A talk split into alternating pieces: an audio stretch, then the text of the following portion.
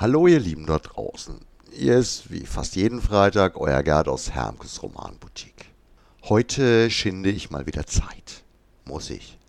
Ich habe jede Menge Aufzeichnungen in Planung, jede Menge Ideen, aber eben nur begrenzte Zeit neben unserem Hauptgeschäft. Außerdem will ich privat im September mal Urlaub machen. Zwei Wochen. Ja, ich weiß schon. Was schon wieder? Oder hast du das denn überhaupt verdient? Und so weiter. Meine ich aber gar nicht. Ich wollte nur sagen, dass der Plan eigentlich ist, keinen Freitag auszulassen. Das bedeutet aber, dass ich vorproduzieren muss. Denn der Plan ist außerdem mal zwei Wochen wirklich nicht mit Ladensachen konfrontiert zu sein.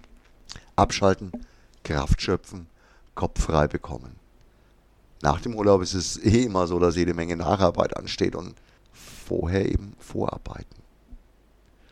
Wir sind einfach viel zu wenig Leute im Laden, als dass ein Urlaub einfach so kompensiert werden könnte. Das geht immer zu Lasten der anderen und diese Last versucht jeder im Vorfeld so gering wie möglich zu halten. An genau dieser Stelle habe ich einen Haken gesetzt. Hier ist nämlich der Punkt, an dem aus meiner allgemeinen Füllselfolge doch noch ein Themenbeitrag wird. Ihr, die ihr unseren Laden gut kennt, wisst das eh. Aber bei vielen sporadischen oder neuen Kunden stößt es immer wieder auf Verwunderung. Obwohl unser Laden so klein ist, gibt es eindeutige Spezialisierungen unter den Mitarbeitern.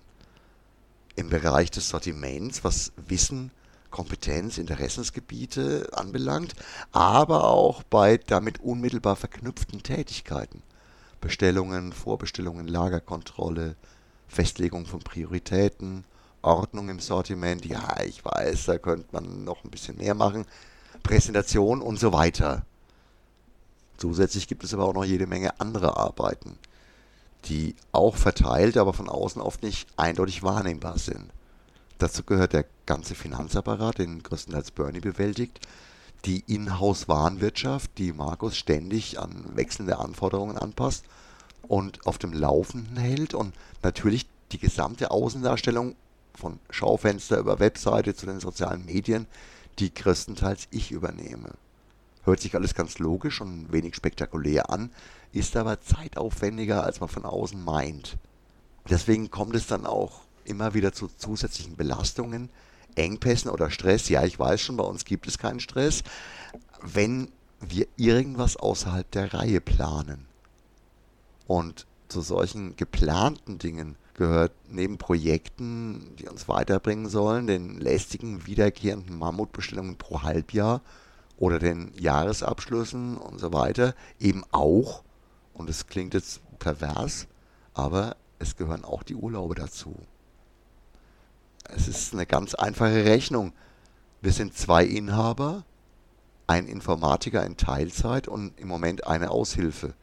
Immer wenn einer von uns beiden Inhabern in Urlaub geht, bedeutet es, dass es schon relativ knapp wird ohne besondere Vorkommnisse oder Zusatzarbeiten geht das noch relativ gut. Es geht halt nur nicht voran. Dummerweise gibt es aber jede Menge Projekte, die noch anstehen oder im Entstehen sind, teilweise schon ewig, wie die Datenbank für unser Antiquariat, das nach wie vor erst so in etwa zwei Dritteln erfasst ist. Ein ganz wichtiger Faktor ist die Zerstückelung der Arbeit. Wenn du hinten im Büro sitzt und versuchst, konzentrierte Arbeiten zu leisten, bist du trotzdem immer mit einem Ohr im Laden. Wenn dann im Laden deine persönliche Kompetenz gefragt ist, unterbrichst du selbstverständlich. Wenn eine größere Lieferung kommt, unterbrichst du selbstverständlich. Und wenn irgendein Spätzle oder Kunde mit besonderer Bindung zu dir auftaucht, selbstverständlich auch. Das zerrt an den Nerven und genau das, was dann von außen wie das Urlaubsparadies aussieht. Gerd sitzt rauchend und tratschend in der Sonne, ist natürlich nicht in dem Moment, aber insgesamt ein immenser Stressfaktor. Einige Arbeiten lassen sich von zu Hause aus erledigen, aber für viele Aufgaben muss man vor Ort sein und kann sich nicht einfach so rausnehmen. Das sind alles nur Erklärungen, warum wir mit vielen Dingen einfach nicht so schnell vom Fleck kommen, wie wir wollen und wie ihr es eben auch erwartet. Irgendwie habe ich immer mal wieder die Hoffnung, dass irgendwann mal alle Projekte durch sind. Ich fürchte aber, auch unserer persönlichen Hydra werden ruckzuck wieder Köpfe nachwachsen. Ihr müsst halt weiterhin geduldig mit uns sein und Verständnis aufbringen, wenn wir nicht jede gute Idee umsetzen und nicht von allen Vorschlägen spontan begeistert sind. Wir würden gerne selbst noch mehr abhaken und uns neuen Projekten zuwenden oder uns einfach nur gänzlich ums Tagesgeschäft widmen. Aber ich fürchte, davon sind wir noch eine ganze Weile entfernt. Bis dahin werdet ihr immer mal wieder eine Jammertirade von mir hören müssen. Also eigentlich würde ich das heute Gerz, garstiges Gejammer nennen.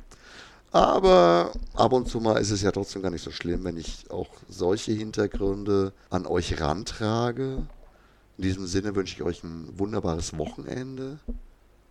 Ciao, arrivederci, euer Gerd.